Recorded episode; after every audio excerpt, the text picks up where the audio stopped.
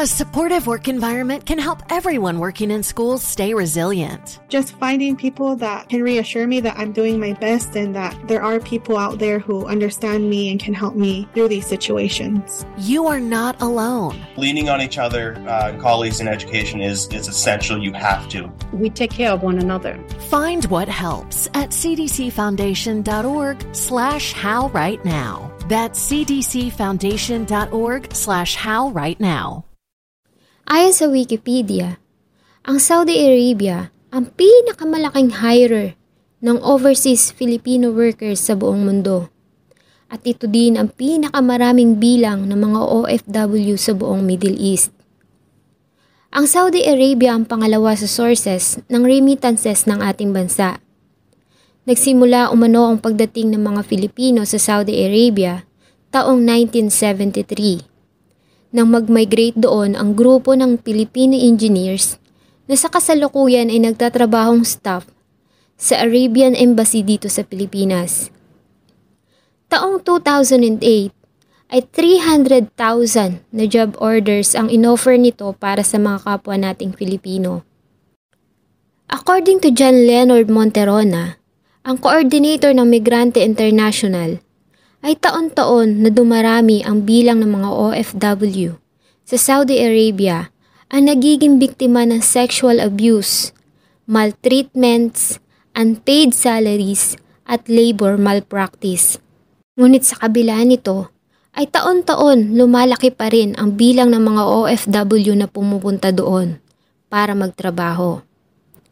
Ang kwento po na ating tatalakayin ay ang malungkot na sinapit ng ating kababayan na si Carlito Nuñez Lana sa Kingdom of Saudi Arabia.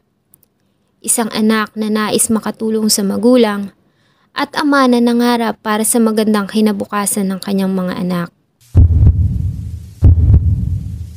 Bago ko po simulan ang ating story, sa mga bago po sa channel ko, please hit the subscribe button at pakipindot na rin po ang ating notification bell para ma-notify kayo sa mga bago nating upload na videos.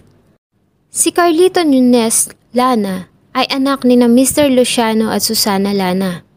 Ayon sa ina ay mabait, masunurin at mapagmahal na anak si Carlito. Sila ay nagmula sa Legazpi City sa probinsya ng Bicol at lumipat sa Maynila para sa mas magandang opportunity doon. Taong two thousand eight, ay nagpasya umano ang anak na subukan ng kapalaran sa ibang bansa. Namasukan ito sa Riyadh, Saudi Arabia bilang isang utility boy sa isang hotel doon. May nakilala umano ito doon na pamilya na nag-alok sa kanya ng trabaho bilang isang pastol o tagapag-alaga ng mga kamelyo sa desyerto. Nang matapos ang dalawang taong kontrata, at dahil nga sa okay naman ang naging kalagayan sa unang trabaho, ay nagpasya si Lana na hindi muna umuwi ng Pilipinas at tinanggap niya ang nasabing trabaho noong September ng taong two thousand ten. Noong una ay naging maayos naman umano ang naging relasyon ni Carlito sa nasabing employer. Ngunit hindi umano ito nagtagal at lumabas ang tunay nitong ugali. Hindi umano sila nagkakasundo nito dahil pinipilit siya nitong magdasal sa oras ng pagdarasal ng mga Muslim. At ayon sa uncle ni Carlito na si Emmanuel Nuñez sa isang interview sa twenty-four oras, ay naikwento umano ni Carlito na minsan ay pinatakbo umano siya ng amo sa disyerto habang pinapaputukan siya ng baril. At may dalawa pa umanong Arabo ang tuwang-tuwa at pumapalakpak pa na nanunood. Sa unang beses umano ay pinalampas niya dahil sa malayo at hindi naman umano siya nito pinatatamaan. Ganun pa man, ay hindi niya na ito nagustuhan nang muli itong gawin ng amo sa pangalawang pagkakataon. Kaya naman ay nagpasya siya na umalis na sa nasabing trabaho. Nang magpaalam siya dito, ay hindi ito pumayag at tila pa nga ito ay nagalit. December taong two thousand ten, para makaalis sa hindi makataong pagtrato ng amo, ay nag-isip si Carlito ng paraan kung papaano siya makakaalis at makapunta sa embassy para makahingi ng tulong. Nagpaalam umano ito na magpapa-check up dahil sa masama ang kanyang pakiramdam. Ngunit hindi pumayag ang amo at agad umano itong nagalit at naglabas ng baril na itunutok sa kanya. At dahil sa takot para sa sariling buhay, ay nakipag-agawan nito sa baril at aksidente umano itong pumutok at natamaan sa dibdib ang nasabing Arabo. Dahil sa takot at pagkataranta, ay agad siyang sumakay sa sasakyan ng amo at pinatakbo ito. Si Carlito umano ay walang sapat na karanasan sa pagmamaneho, kaya naman ay sa halip na abante ay paatras ang naging takbo ng sasakyan. Kaya sa di kagustuhan ay nasagasaan niya pa ang amo at tumama ang gulong ng sasakyan nito sa ulo ng biktima na naging sanhi ng agad nitong kamatayan. Isang security patrol noon ang nakapansin sa isang car type na Hilux at nagtaka umano ito dahil sa tila paliko-liko na takbo nito. Kaya naman ay kanya itong sinundan. Napansin niya umano ang nagmamaneho na isang Asian national na tila balisa at takot na takot. Nang makarating ito sa bahagi ng kalsada ay bumangga umano ito sa isang Alsaj iron interval sa pagitan ng service line at sinubukan umano nito na pumasok sa main road. Agad na lumapit ang nasabing security patrol at pinalabas nito ang nasabing tao na nagmamaneho ng sasakyan. Agad umano itong tumawag sa Red Crescent para humingi ng assistant at lagyan ng unang lunas ang natamong sugat nito sa ulo. Inimbestigahan nila ang nasabing sasakyan at nakita nila sa loob nito ang semi-automatic pistol na may tatak na Yugoslavian. At nakakuha din sila ng isang dagger, driver's license na pagmamayari ng isang Saudi national at pera na nagkakahalaga ng one thousand six hundred riyals. Matapos lapatan ng lunas at pakalmahin ang nasabing driver, ay agad nila itong tinanong. At ayon nga dito, ay isa siyang Pilipino O F W. Ang pangalan niya ay Carlito Lana at nagtatrabaho siya sa kanyang employer na si Nazir Al Gatani. Inamin niya rin dito ang nagawang krimen at tinuro ang lugar kung saan niya iniwan ang biktima, sa Azizia. Agad namang nagpunta ang mga authorities sa nasabing lugar at natagpuan nga nila ang wala ng buhay na katawan ng sixty-five years old na si Nazir Al Gatani. Kaya naman, ay agad na hinuli si Carlito Lana sa kasong pagpatay sa kanyang employer. Nang malaman ng Philippine Embassy sa Riyadh ang nasabing pangyayari, ay agad silang kumonsulta sa Riyadh Authority at kinuha nila ang Al-Qusaini Law Office para magtayong tagapagtanggol ni Carlito Lana. At noon ngang January fourth, twenty eleven, matapos ang nasabing pagdinig sa General Court o Court of the First Instance, ay nahatulan si Carlito Lana ng death penalty by beheading. Gumawa ng hakbang ang ating Philippine Embassy at sinubukang kausapin ang pamilya para humingi ng affidavit of forgiveness o yung tinatawag nila na Tanazul. Ayon kasi sa Sharia Law, ang mga naiwang pamilya ng biktima ay may karapatang magdesisyon kung magbibigay ito ng Tanazul kapalit ng blood money o itutuloy ang hatol na binaba ng korte ng unang pagdinig.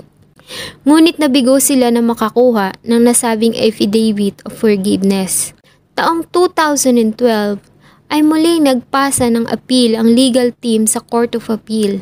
Ngunit dahil nga sa pagtanggi na ginawa ng pamilya na magbigay ng Tanazul, ay sinang-ayunan pa rin ito ang nasabing hatol na binigay ng Court of the First Instance at ang nasabing apela ay na-deny. Ayon naman kay D F A spokesman Raul Hernandez, sa kabila umano ng pagtanggi ng pamilya na magbigay ng Tanazul, ay gumawa pa rin sila ng representasyon para mahimok ang mga ito na pagbigyang makaligtas sa kamatayan sila na.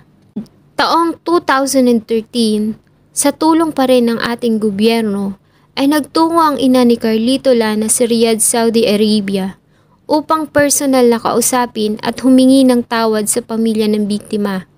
Ngunit nabigo sila.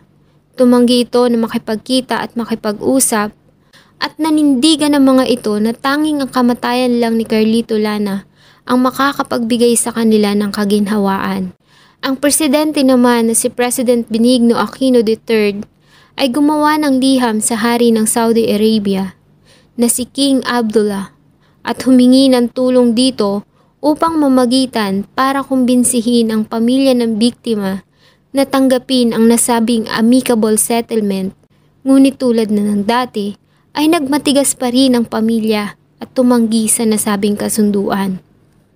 A supportive work environment can help everyone working in schools stay resilient. Just finding people that can reassure me that I'm doing my best and that there are people out there who understand me and can help me through these situations. You are not alone. Leaning on each other, uh, colleagues in education is, is essential. You have to. We take care of one another. Find what helps at cdcfoundation.org slash how right now. That's cdcfoundation.org slash how right now. December twelfth, twenty fourteen, nang ganap na alas tres ng hapon, ay binitay si Carlito Lana. At sa araw din na yon, ay malungkot na binalita ng D F A ang ginawang pagbitay kay Carlito Lana na talaga namang kinagulat ng lahat maging ng pamilya nito sa Pilipinas.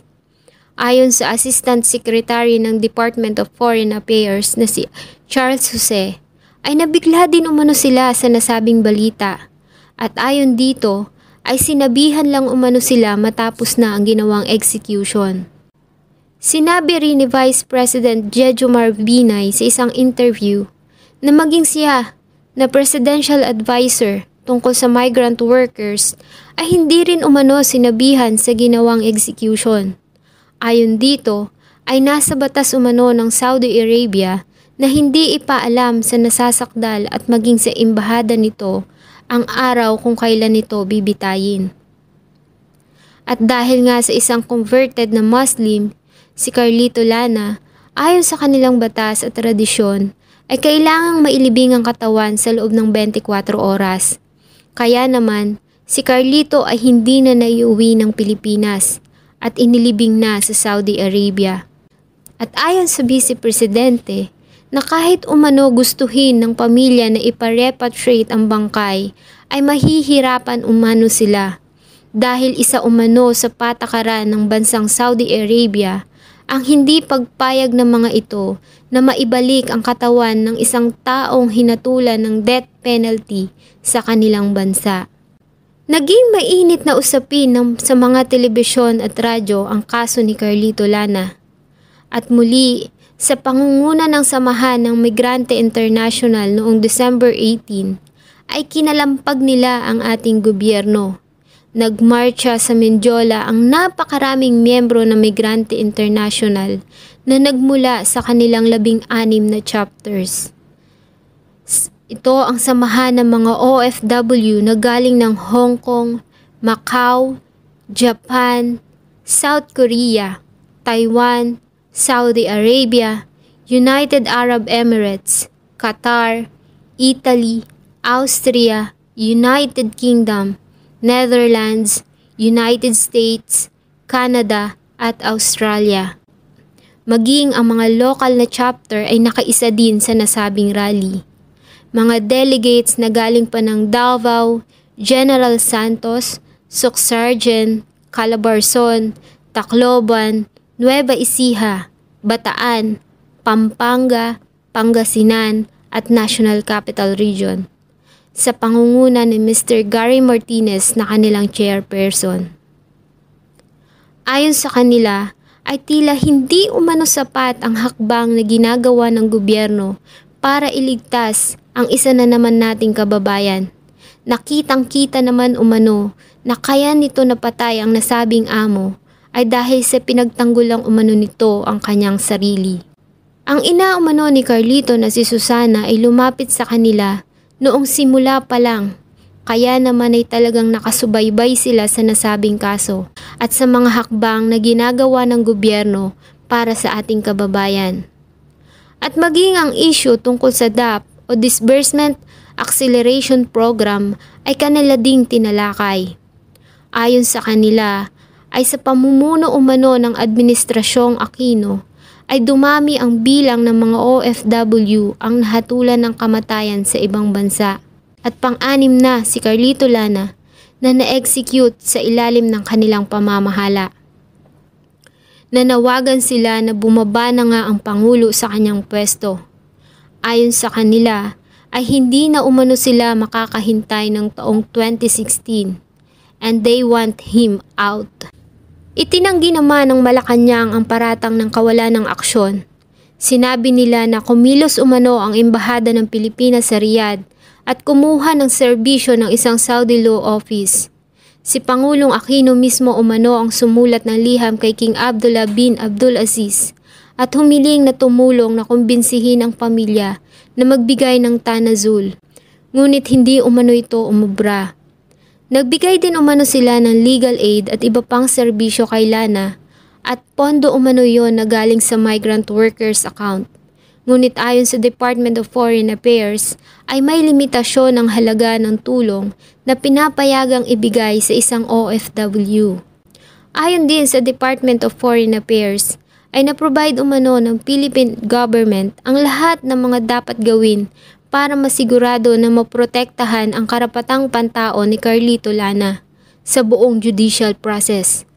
Ayon din sa kanila, si Carlito daw ay nabigyan ng patas na paglilitis at nag-provide din ang Philippine Embassy ng mga abogado na under ng Al-Qusaini Law Office para ipagtanggol siya sa korte.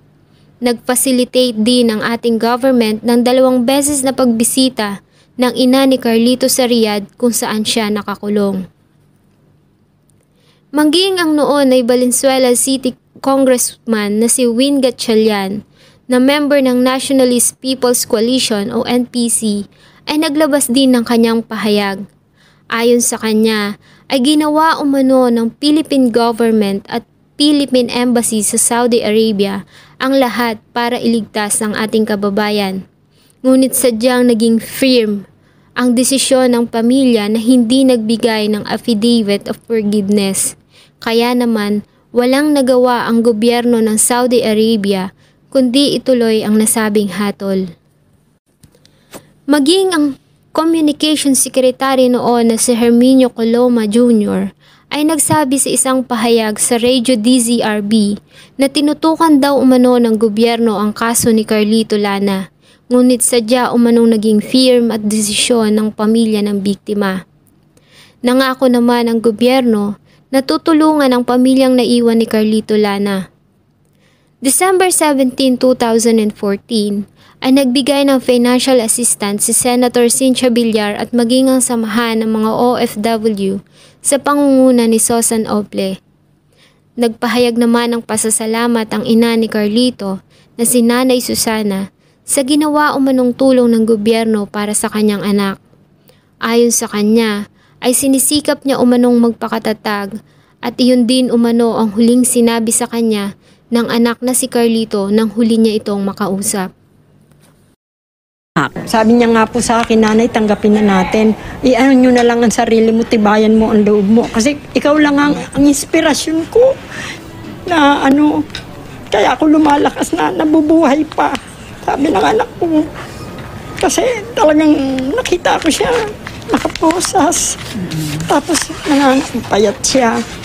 Siyempre, sa loob ng apat na taon, ngayon nung kulang siya nakita.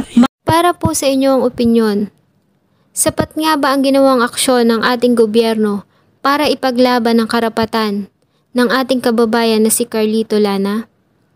Sana po ay nagustuhan ninyo ang kwentong aking isinilaysay. Kung nagustuhan nyo po ito, ay pakipaglaban. Pindot ang like button at kung may nais po kayong malaman at gusto nyo pong pag-usapan ay ilagay lamang po sa comment section. Thank you so much po and see you in my next video. Teachers, administrators, and other school staff play an important role. Education can be a shining light, and it's really the equalizer for everybody. You are making a difference in people's lives, including your students. You can have a really bad day at school and still realize that what you're doing is making a bigger difference. We are the best profession in the world next to doctors, but even a doctor had a teacher. Find what helps at c d c foundation dot org slash how right now.